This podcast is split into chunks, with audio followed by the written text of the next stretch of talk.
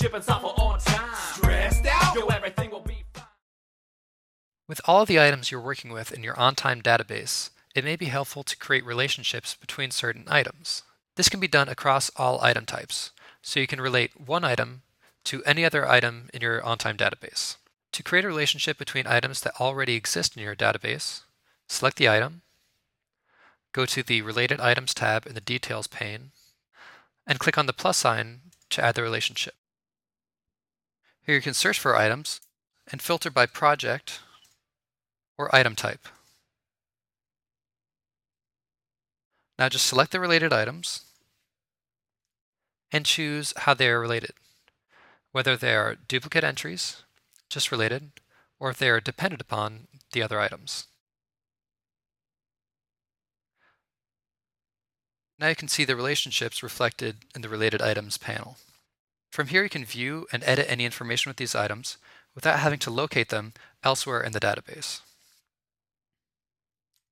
This creates a two-way relationship between items. So now I can see defect number 84 will be related to the original item, number 73 as well. This, however, is not a transitive relationship. So just because number 84 is related to number 73 does not mean that number 84 would be related to item number 100. You may also find it useful to create new items that are related to items that you are already working on at the moment.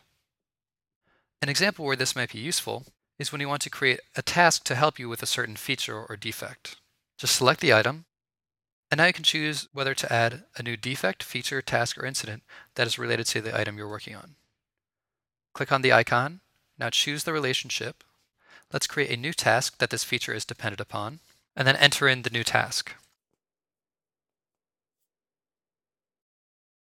Now when I click Save, I can see it in the Related Items panel, and it has also created a new task for me under the task item type.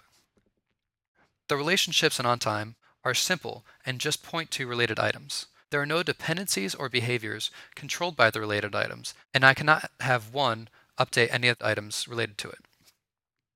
Something you may want to do is to create defects or features based off other items in your OnTime database.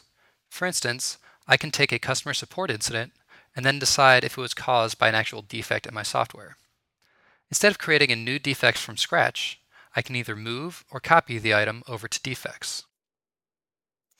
From here I can right click and then choose to move or copy the defect over. All of the information stored with the original item has now also been copied over to the new item. The new item will live in the same project as the original incident and will be given the next ID number in the sequence. You can also see that a relationship between the two items has been created. There is also an option to move items between item types. This will copy over all of the information to the new item and delete the original. Moving an item will also copy over any work log information. However, copying the item will not copy over the work log, so you're not reporting hours worked twice. Using relationships is a great way to organize some of the information in OnTime and will help you work with related issues conveniently all in the same place.